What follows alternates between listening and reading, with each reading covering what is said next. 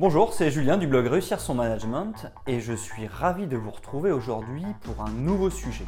Aujourd'hui, nous allons parler de comment gagner du temps au travail en étant plus efficace grâce à une nouvelle méthode d'organisation, la méthode Zen to Done. Nous avons déjà vu deux méthodes d'organisation, à savoir la méthode Getting Things Done et la méthode NERAC. La méthode Zen to Done est complémentaire en effet, elle possède la même trame commune que les deux autres méthodes, mais elle a aussi quelques spécificités. Alors voyons dès à présent les 10 étapes de la méthode d'organisation pour gagner du temps Zen to Done. Le premier point de la méthode Zen to Done est la collecte. C'est un point qu'on retrouve dans toutes les méthodes. En effet, l'idée est de collecter toutes les tâches et tous les documents à faire au même endroit. Je recommande, comme à chaque fois, un système de notes sur euh, notre téléphone. En effet, nous pouvons noter quand nous le souhaitons, parce que notre téléphone est toujours avec nous. Et si on le couple à un cloud, on va pouvoir accéder à ces notes, que ce soit sur le téléphone, sur la tablette ou sur notre ordinateur. Donc c'est extrêmement pratique.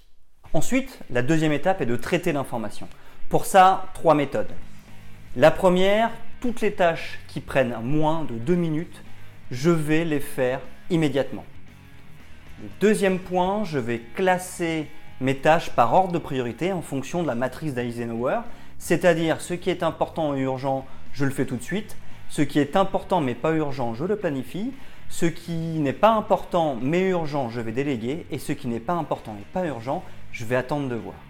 Et enfin, le troisième point pour classer ses priorités, c'est de jeter toutes les tâches qui ne servent à rien et de classer toutes les tâches qui ne nécessitent pas une action immédiate. Le troisième point de la méthode Zen to Done est la planification. Pour ça, il y a deux périodes pour planifier. La première, une planification hebdomadaire. Une fois par semaine, je vais planifier toutes mes tâches à faire, mes gros cailloux et mes moins gros cailloux. Et ensuite, chaque jour, je viens replanifier ce que j'ai à faire, c'est-à-dire je vais vérifier que mes gros cailloux sont bien présents et je vais venir compléter par les autres tâches. Le quatrième point est d'agir une tâche à la fois. Pour cela, c'est très simple, pour être séquentiel, c'est très simple. Il suffit de couper le téléphone, l'ordinateur et Internet. Il suffit de ranger son bureau. N'oublions pas, notre regard peut être attiré par le bazar qu'il y a sur notre bureau, donc il est essentiel de travailler dans un cadre rangé. Le troisième point, c'est si nous sommes dérangés, il faut noter la demande sur un bloc-notes et nous y reviendrons par la suite. Et le quatrième point consiste à utiliser la méthode du Pomodoro, c'est-à-dire un minuteur réglé sur 25 minutes, et de travailler sur la tâche durant toute la durée du minuteur. Le cinquième point, pour que la méthode Zen to Done fonctionne correctement, consiste à avoir confiance dans son organisation.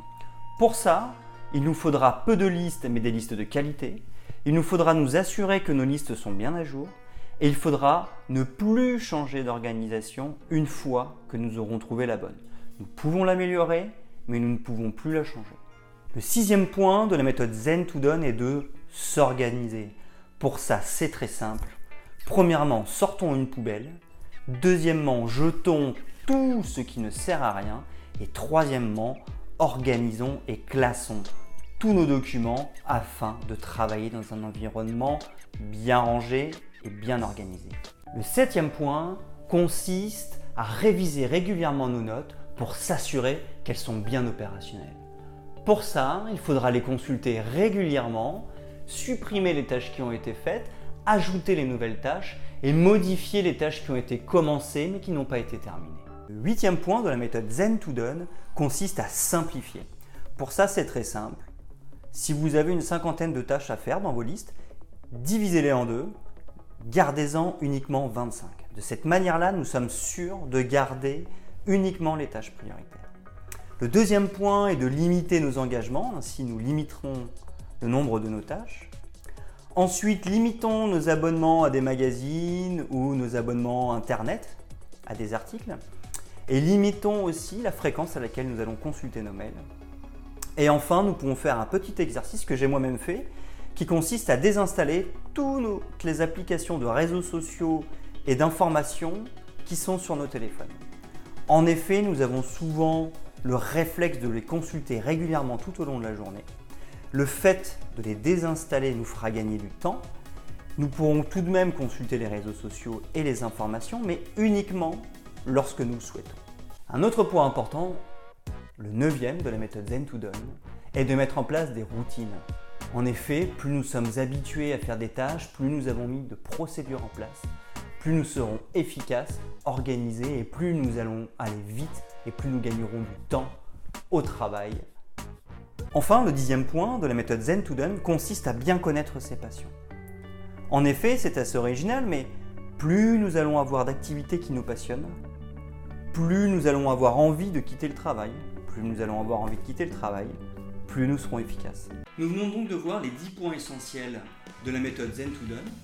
N'hésitez pas à aller voir sur YouTube ou sur mon blog les deux autres méthodes, la méthode Getting Things Done et la méthode NERAC. Ce que je vous conseille, c'est de fusionner ces trois méthodes pour garder uniquement les points qui vous intéressent et qui vous permettront d'être plus efficace. Je vous remercie d'avoir pris le temps de m'écouter. J'espère que ce sujet vous a intéressé. Je vous invite à me retrouver sur mon blog Réussir son management, ainsi que sur les réseaux sociaux. N'hésitez pas à vous abonner à ma chaîne YouTube. Et je vous dis à très bientôt pour un nouveau sujet.